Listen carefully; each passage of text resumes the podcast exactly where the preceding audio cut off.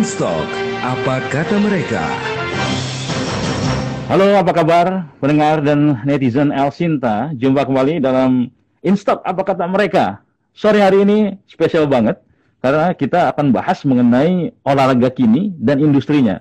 Kalau kita ngelihat ya di misalnya Sabtu dan Minggu begitu ya, orang pada olahraga dan kita lihat mereka bukan lagi olahraga yang kaitannya dengan hanya sehat, tapi lifestyle-nya udah nggak kira-kira ya.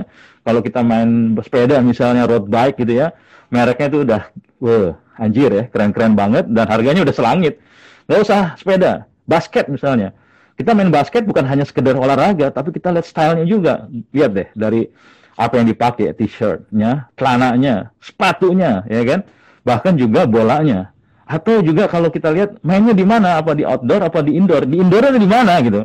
Ini kaitannya dengan olahraga dulu dan kini ternyata berbeda ya. Dan memang apalagi kalau kita bicara mengenai uh, science sport, udah beda lagi tuh. Kalau dulu misalnya sakitnya terkilir, dulu kita main urut aja ya, tapi sekarang mungkin udah lebih dari itu. Dan bagaimana meningkatkan fisik juga begitu juga. Nah, hari ini kita atau sore ini kita akan ngobrol nih dengan orang yang tepat nih. Dia adalah seorang atlet, tapi juga punya usaha juga dan trainer juga. Selamat sore, Mas Bugi, apa kabar? Selamat sore, Mas Aryo. Sehat-sehat, apa kabar? Eh, hey, alhamdulillah. Wah, kalau ngobrol Mas Bugi ini kayak agak apa minder dikit nih ya. Apa Six itu, pack, kering banget gitu ya. Mas Bugi, mungkin saya cerita dulu nih sebelum kita ngobrol panjang. Siapa sih Mas Bugi? Apa aja sih yang sekarang dikerjain begitu ya? Karena setahu saya nih Mas Bugi ini atlet dulu basket, masuk IBL juga begitu ya. Terus juga main bola juga. Wih, keren banget ya, banyak banget. Sekarang apa nih yang dikerjain dan mungkin pendengar juga ingin tahu siapa Bugi Setiawan? Sejelasin Mas. Iya, Mas. Lagi ngapain sekarang? Oke. Saat ini uh, kesibukan saya, saya pegang brand uh, yang dipegang oleh salah satunya adalah foundernya Mas Deddy Corbuzier. Namanya uh, yeah. Alpha Electric Male Grooming, di mana mereka uh, membuat sabun mandi untuk, khusus untuk pria yang full body contact satu untuk semuanya, kemudian sabun-sabun yang lain support dan juga uh, cuci muka. Nah, kegiatan saya pada saat ini itu, kemudian olahraga mm-hmm. karena background dari mantan atlet basket nasional juga pernah membela Satria Muda, tim awal saya, kemudian Indonesia Muda, Aspak Jakarta, mm-hmm. Dan terakhir satu tahun mm-hmm. saya main di Mubahang Tua, klubnya Mas. Mubahang Tua. Hey. klub klub kita ya? Iya betul. every every Sunday morning. Iya ahad pagi kita main ya. Betul, nostalgia nostalgia.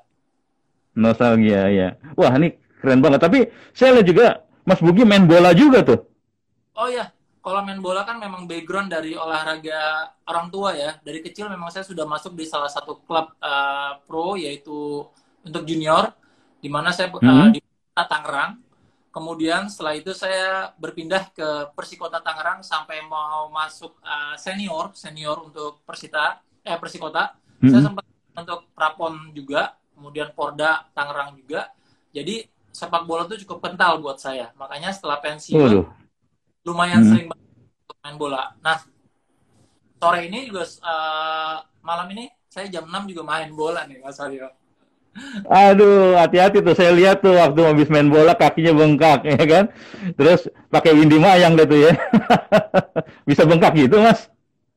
Betul betul. Sekarang udah nggak berani untuk uh, setelah cedera. Biasanya saya uh, dua hari saya kompres ice. Jadi treatment hmm. Dua hari itu ice sama uh, kakinya ditinggikan. Setelah dua hari hmm. saya uh, berani untuk fisioterapi atau masa sport selebihnya saya nggak berani hmm. kalau karena pengalaman waktu zaman saya dulu saat masih aktif menjadi pemain basket profesional kita kan memang belum treatment untuk cedera belum bagus tuh Mas Arya kan yeah. zaman ah kalau nggak salah tapi kalau di saat ini eranya tuh udah sangat maju banget sih jadi kita kalau misalnya cedera sudah nggak ragu lagi dan sudah tidak susah lagi untuk untuk mencari pusat-pusat fisioterapi yang ada di Jakarta terutama iya yeah, iya yeah. wah ini kayaknya kita masih tersambung ya? Boleh. Oke. Uh, Mas Bugi, cerita dong. Ini kan kalau kita bicara mengenai olahraga sesuai topik kita sore ini ya, olahraga dulu sama sekarang itu beda banget gitu ya. Dan sekarang udah industrinya juga udah gila banget gitu ya. Kalau perspektif Mas Budi gimana? Uh, Mas Bugi gimana? Olahraga sekarang ini cenderung seperti apa dan harus seperti apa kita ikutin begitu ya. Kecuali apalagi untuk yang berprestasi gitu. Gimana uh, Mas Bugi ngelihatnya? Ini konteksnya untuk uh, fans atau untuk atletnya? Dua-duanya. Kita untuk yang orang umum dulu, habis itu atlet misalnya. Oke, kalau untuk perspektif orang-orang umum pada saat ini olahraga itu sangat maju sekali ya. Industrinya tuh luar biasa sekarang, apalagi saat ini olahraga yeah. yang ya step up mengikuti dengan level-level profesional ada di luar. Contoh misalnya yeah. saat ini kesejahteraannya sudah cukup lumayan ya, sudah sangat luar biasa. Hmm. Kita lihat ada Bambang Pamungkas, kemudian ada pemain-pemain lain yang boleh dibilang sudah menjadi uh, salah satu ikon yang atlet di Indonesia yang memiliki uh, material luar biasa cukup baik. Kemudian apalagi yeah. sekarang kemampuan dari social media effect di mana pemain tidak juga tidak tidak hanya mendapatkan uh, pemasukan dari uh, main bolanya saja atau main basketnya saja atau olahraga mana pun, tapi mereka mendapatkan endorsement endorsement dari produk-produk terutama produk olahraga, kemudian produk mm -hmm. uh, sehat, kemudian produk kesehatan, kemudian produk untuk cuci muka atau lainnya yang itu menjadi pundi-pundi yeah. saat ini mereka sudah nggak ragu lagi untuk mendapatkan income yang cukup banyak dari menjadi seorang profesional uh, atlet sejati. Nah, kalau untuk bagi uh, orang-orang umum sekarang udah sangat mudah sekali untuk mendapatkan akses-akses uh, produk-produk terutama dari luar. Under Armour, kemudian Nike, kemudian apa pun itulah ya. Adidas ya, betul.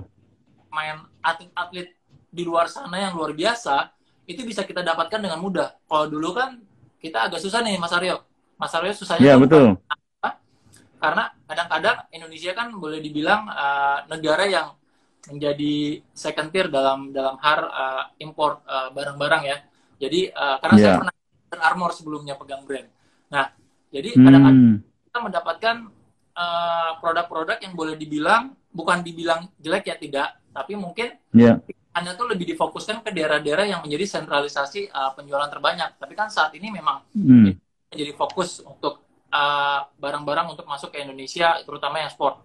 Nah, menurut saya sih banyak banget fans-fans basket itu saat ini mudah untuk mendapatkan barang-barang yang dipakai sama pemain-pemain luar. Dari model sepatu. Itu dia tuh.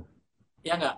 Kemudian... Kemarin aja tuh, kemarin aja tuh Mas Bugi, uh, ya? apa namanya, beli Kuri 8 udah ada di sini dan berbagai aneka merek eh, warna ya. Artinya gampang banget sekarang ini ya bisa mengakses itu dapatkan sepatu tapi nggak mau pakai sepatunya Stephen Curry yang terbaru begitu kan. Sekarang bisa gampang cepet langsung ke tokonya udah ada di situ ya. Bahkan bisa online lagi ya.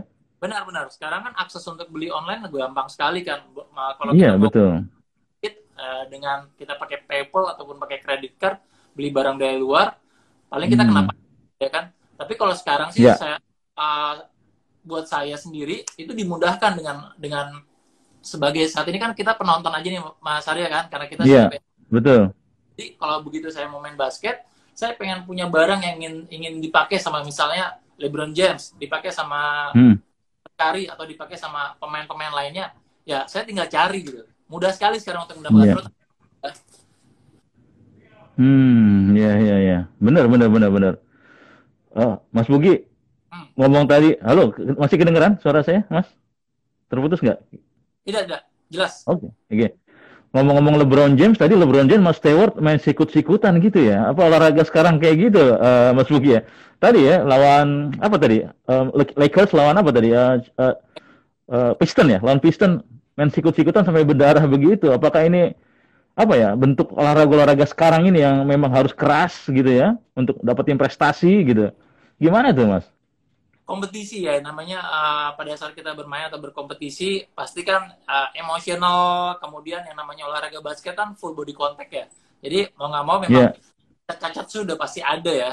Karena gimana pun juga hal-hal itu adalah salah satu konsekuensi kita sebagai atlet di luar dari kalau misalnya kita injury yang jatuh dari dari pada saat bermain. Tapi kalau misalnya physical contact seperti itu kadang-kadang kita lose lose juga kalau saat bermain emosional atau kadang-kadang pada saat tim kita tertinggal ataupun itu itu itu wajar lah sih menurut saya. Nah pada saat ini hmm. mungkin seorang mega bintang sekelas LeBron James itu lose control lah. Jadi kita kita harus iya, iya. di- bagi seorang atlet. Masih bisa lose control juga ya, sekelas bin mega bintang kayak gitu ya. Betul, padahal luar biasa kan dari keseniorannya dia, cara dia mengontrol tim-timnya dan Hmm. lain-lainnya. Ternyata seorang mega bintang pun mereka nggak bisa lepas dari uh, mengontrol emosinya. Apalagi kemarin juga kita sempat Hmm. lihat uh, pada saat pertandingan antara Manchester United, saya lupa pada saat itu di mana Cristiano Ronaldo juga kan sempat lose Iya. control. Lose control juga, betul.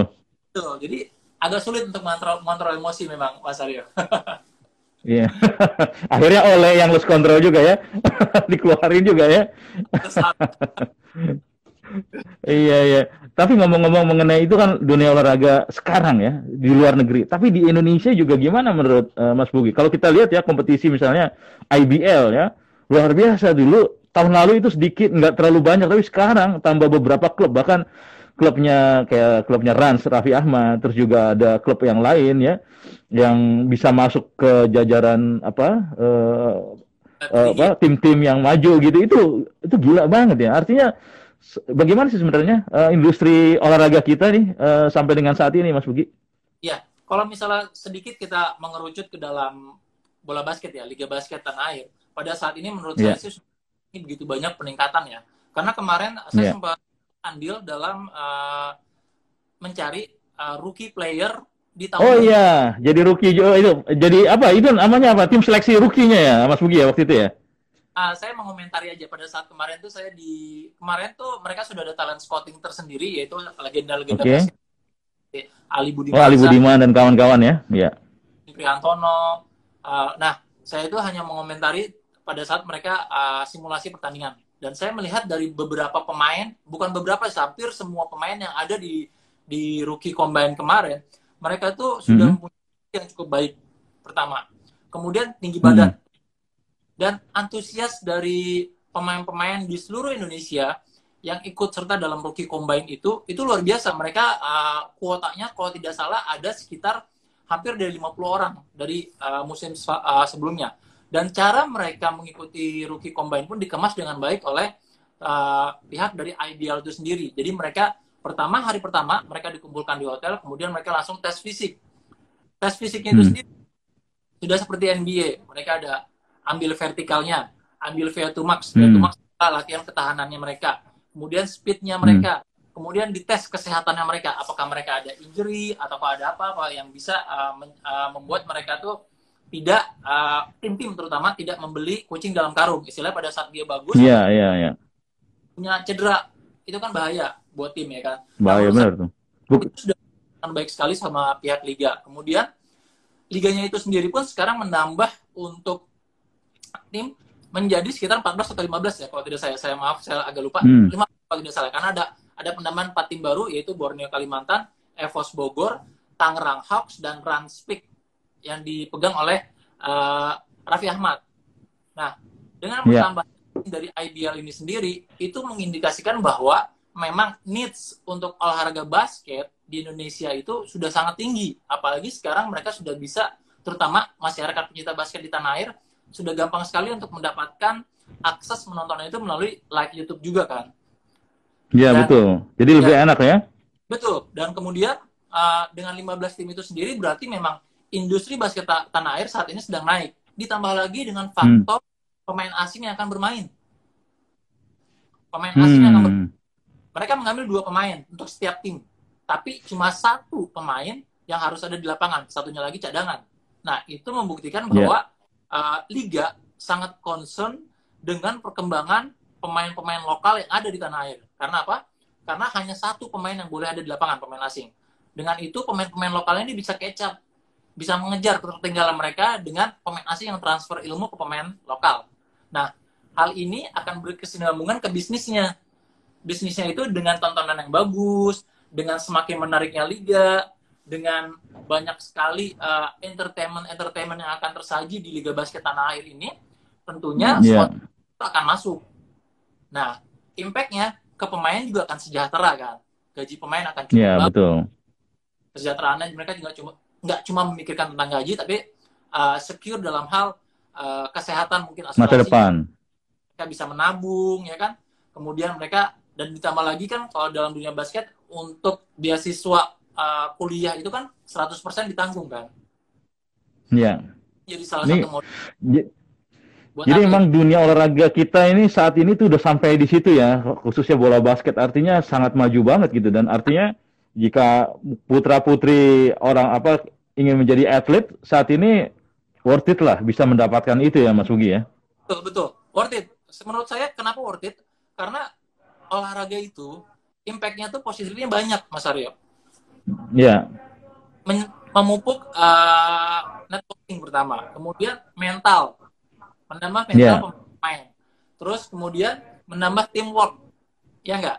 Mm-hmm. Itu bersosialisasi juga, kemudian berkomunikasi di lapangan. Hal itu sebelum mencakup semuanya. Menurut saya sih, jadi kalau misalnya orang tua, para orang tua, jangan pernah mencegah untuk uh, anak-anaknya itu uh, mengekspan atau mengeksplor uh, dari potensi dalam dirinya di dalam bidang olahraga dibandingkan misalnya nanti dia main game atau ya boleh dibilang uh, ke dalam hal-hal yang boleh dibilang konteksnya itu negatif lebih baik diarahkan dalam hal-hal yang positif yaitu olahraga karena olahraga boleh dibilang menghasilkan duit yang luar biasa buat saya ya, betul Pak. betul ini ada pertanyaan dari netizen nih dari Dudi nih Mas Bugi ya. Wah mantap nih ada idola saya nih kayaknya terus juga ada Om Ardi mantap katanya ini juga ada pertanyaan dari WA, Mas Bugi, gimana sih caranya untuk bisa mengarahkan? Uh, ini dia punya putranya, ya, ingin menjadi seorang atlet uh, basket. Apa yang harus dilakukan pertama kali nih begitu? Dia masih usianya masih 9 tahun. Kira-kira apa saran dari Mas Bugi di situasi olahraga yang sedang hype nih saat ini di Indonesia? Gimana tuh Mas? Kalau menurut saya sih simpelnya aja, karena mungkin ini dari Mas Yudi ya. Bukan ini dari pendengar. Oh, Pak Anton di uh, Bintaro. Oke. Okay. Kalau menurut saya sih mungkin ajak uh, ke kalau misalnya memang Pak Antonnya itu suka main basket, pertama dikenalin dulu ah, aja. Putranya. Iya, betul. Ya, ajak aja ke lapangan. Terus biar hmm. dia Antonnya main. Nanti dia akan ada ketertarikan sendiri sih. Kemudian ya boleh dibilang mungkin diajak juga ke lapangan melihat anak-anak seumurannya yang sedang latihan-latihan. Hmm. Paksa untuk ikutan masuk. Biarkan aja nanti dia akan keluar sendiri. Uh, apa namanya se -se sesuatu yang ada dalam dirinya gitu. Jadi nggak usah dipaksakan hal itu karena kalau misalnya kita paksakan pun akhirnya olahraga itu bukan menjadi olahraganya dia tapi menjadi olahraga ayahnya. Jadi lebih baik dia tertarik dengan sendirinya Hmm, iya ya. Jadi diarahkan aja begitu ya. Ini juga ada pertanyaan dari Pak Fikar, ya, Bung Fikar di Bekasi, eh, dia bertanya begini nih, kalau untuk industri bola basket, kira-kira apa yang paling in sehingga dia punya konveksi ini? Hmm. Apa kira-kira bisa membuat jersey atau apa? Gimana tuh untuk bisa seperti itu men apa menasional ya? Saran Mas Bugi gimana? Wah, ini asik juga dia industriawan ya, dia bikin uh, jersey-jersey gitu di Bekasi nih. Oke, okay. Pak, kalau misalnya kayak industri Bapak ingin lebih maju, uh, dalam hal ini sih sebenarnya ini konteksnya udah ke marketingnya ya. Jadi boleh dibilang yeah. mungkin Bapak uh, sedikit mengeluarkan budget untuk mensupport uh, tim-tim yang ada di daerah Bapak, kemudian oh, Oke, okay, betul juga tuh. Itu simple simple thing sebenarnya. Minta mereka untuk posting, hmm. tag uh, Instagram sosial medianya konveksinya Bapak itu harus punya.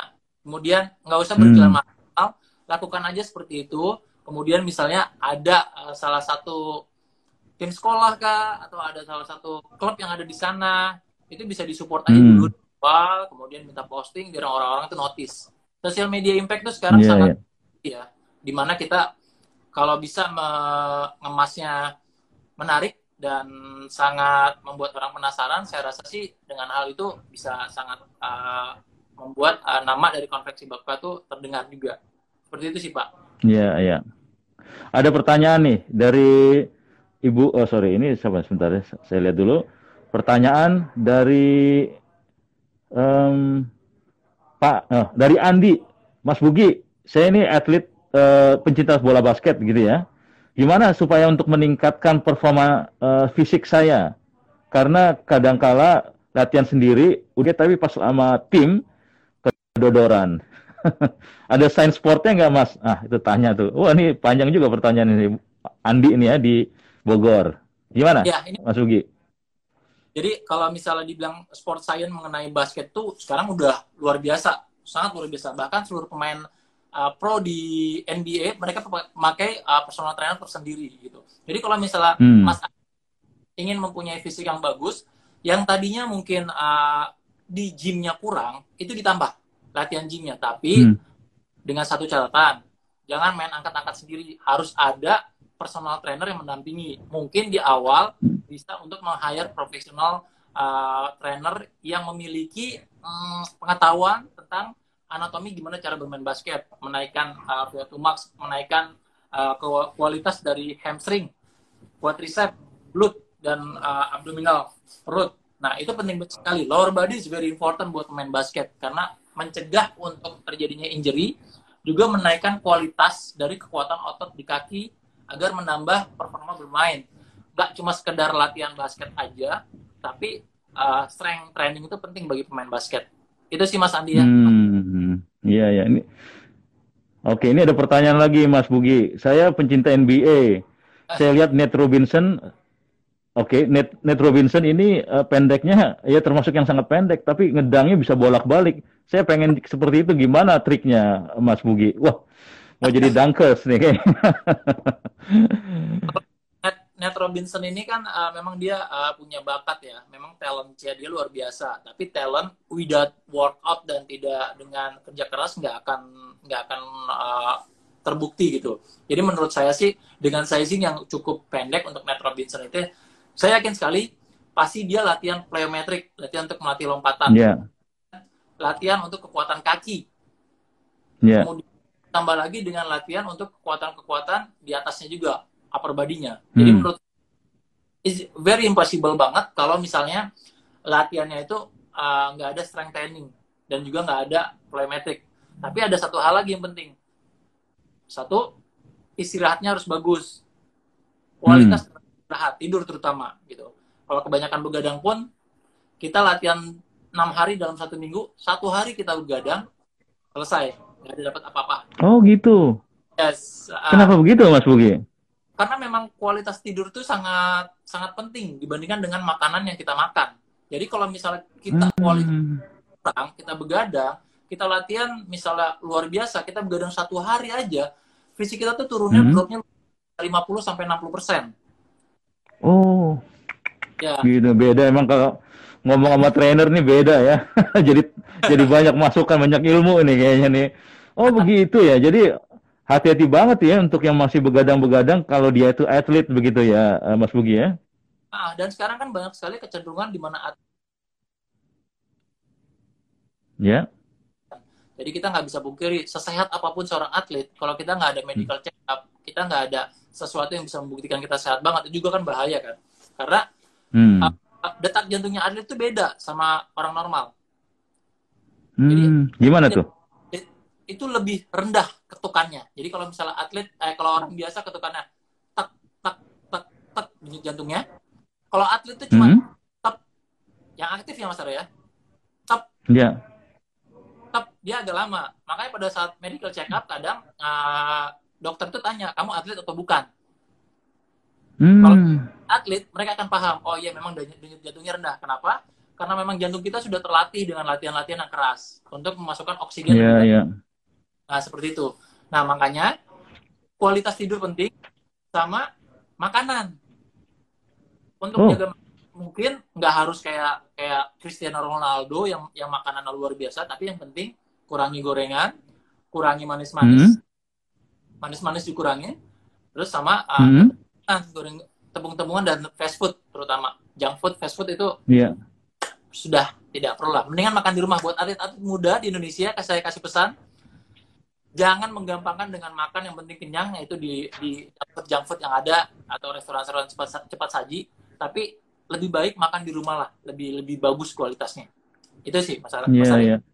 ini ada pertanyaan dari uh, Henry bertanya mengenai bagaimana melatih agility. Karena kok saya langkahnya nggak begitu cepat sih kalau lagi main olahraga. Kebetulan olahraganya basket juga ini. Gimana tuh Mas Bugi? Ngelatih agility gimana sih? Agility itu sebenarnya uh, simple sih. Bukan simple sih sebenarnya ya. Bila dibilang simple sih, kalau misalnya kita lihat di YouTube kan ada yang pakai uh, cone, ada yang pakai kotak-kotak kecil-kecil itu ya. Buat saya itu yeah. lebih iya. simple. Skipping, jump rope. Skipping jump rope, oke. Okay. Skipping itu uh, gimana tuh? Dia melatih uh, footwork which is agility, ya kan? Kemudian melatih keseimbangan, kemudian melatih uh, endurance juga, dan uh, hmm. melatih kecepatan kita juga. Jadi menurut saya simpelnya adalah lakukan aja skipping ataupun jump rope untuk melatih hmm. agility. Kemudian bisa hmm. pakai variasi-variasi pada saat skipping, bisa variasi lompatnya satu kaki, bisa uh, ganti-gantian atau bisa sambil lari, yeah. up. Hal itu tuh uh, membuat uh, kaki kita tuh lebih terlatih untuk kecepatan dalam melakukan gerakan. Jadi agility itu sangat penting. Nah, kalau misalnya yeah. memang punya teknik uh, lebih baik lagi, jadi kan sekarang udah banyak banget tuh, gampang banget tuh uh, ilmu-ilmu bisa diakses dari YouTube dan lain-lainnya. Sebenarnya latihan dengan yeah. code, latihan dengan kotak-kotak uh, untuk agility itu sebenarnya itu very simple. Kadang-kadang hanya dengan naik-naik hmm. sedikit dinaikin kakinya, tep tep tep tep tep itu sudah melatih agility sih, Mas Aryo. Oke, iya. Ini pertanyaan terakhir nih, tapi ini untuk kayaknya banyak orang nih. Kalau basket, seorang eksekutif, seorang profesional dewasa yang udah nggak main basket gitu ya, yang bukan atlet, kalau mau main basket itu kasih tip and triknya dong, Mas Bugi. Karena kenapa? Ya mungkin kayak saya atau kayak teman-teman yang lain bekas main basket, terus udah umurnya udah lumayan oke, okay, tapi tetap pengen main basket, akhirnya cedera juga gitu kan. Nah ini gimana tipsnya untuk Eh, mereka-mereka uh, ini, Mas Bugi? Oke, okay. simpelnya aja ya buat saya adalah ya. merupakan pemanasan dan pendinginan. Karena bagi orang-orang oh. yang aktif lagi, sudah tidak muda lagi, uh, pelumas dalam uh, sendi-sendinya itu sudah berkurang. Jadi boleh dibilang hmm. sendi-sendinya itu sudah hampir tulang ketemu tulang, gitu. Jadi hmm. sangat riskan. Kemudian riskan ya. Betul. Untuk orang-orang yang sudah eksekutif, panasnya kan agak lama dibandingin yang muda. Nah itu perlu banget pemanasan yeah. untuk menghindari terutama. Kemudian ditambah lagi kalau misalnya main, kalau kita sudah merasakan ada sesuatu yang gak enak, saran saya adalah lebih baik istirahat dulu. Hmm. Karena kalau misalnya sudah ada uh, bagian dalam tubuh kita, misalnya jantung agak ngap-ngapan kurang enak, ataupun sendi udah mulai agak sakit, itu adalah warning. Itu adalah sinyal hmm. dari. Jadi sinyal itu kadang-kadang buat kita karena mungkin sedang kalah ataupun pengen ngerasa kita oh dulu gue bisa kita lupa bahwa jiwa bersaing kita masih tak ada tuh kan jiwa bersaing kita masih cukup levelnya cukup bagus jadi menurut saya itu menjadi warning lebih baik turunkan itu semuanya jadi saran yeah, saya yeah. panasan pendinginan kemudian kalau misalnya ada warning dalam badan jangan paksakan itu sih Mas Aryo. Stay cool gitu ya. Stay cool ya. ya. betul betul betul betul menarik banget ini. Uh, mungkin terakhir sekali nih. Kira-kira benang merah apa nih kita sebagai industri olahraga saat ini, terus juga olahraga saat ini kan beda banget dengan dulu. Kira-kira apa yang bisa kita lakukan ya sebagai masyarakat uh, yang ada di dunia olahraga, yang ada di dunia industri itu. Kira-kira apa tuh Mas Bugi? Oke, menurut saya sih benang merah dari semua yang saya obrolin ini adalah uh, jangan pernah uh, ragu dengan segala hal yang ada pada olahraga karena dalam olahraga itu sendiri tidak hanya menyehatkan tapi juga menghasilkan menghasilkan dalam hal apa hmm. terutama terutama saya merasakan sendiri dengan networking di olahraga saya bisa bekerja kemudian saya bertemu dengan orang banyak dan opportunity itu sangat terbuka jadi hmm. bisnis olahraga adalah hal yang pasti jadi olahraga buat saya bukan satu hal yang boleh dibilang kadang-kadang orang tua ngapain sih olahraga apa nanti nggak ini nggak ini nggak ini padahal olahraga itu membuka segalanya itu sih mas hmm. Wah luar biasa nih. Beda kalau kita bicara sama orang yang mantan atlet basket profesional terus sekarang juga jadi petinggi di sebuah produk olahraga dan juga trainer olahraga. Tahu semua begitu ya. Mas Arya, buat. Iya. iya. Iya iya iya. Oke kalau gitu Mas Bugi terima kasih sekali waktunya untuk bisa ngobrol di Instock apa kata mereka. Mudah-mudahan kita bisa update lagi gimana olahraga di Indonesia ke depan begitu dan Indonesia uh, industrinya ke depan juga karena banyak opportunity ternyata yang bisa kita raih di dunia itu gitu ya Mas Bugi ya. Baik. Makasih loh Mas Bugi. Sama-sama Mas Aryo, terima kasih banyak atas waktunya. Salam buat semuanya. Stay safe. Oke, okay, bye. Sukses ya. Stay safe and stay healthy.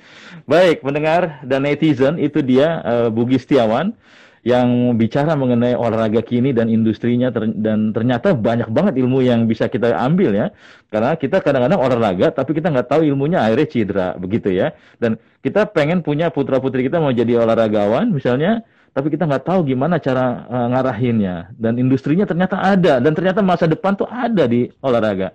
Yes kita akan update nanti ya di kesempatan berikutnya dengan buku Setiawan atau dengan narasumber lain dalam Instok apa kata mereka. Saya Haris Namaji terima kasih dan sampai jumpa.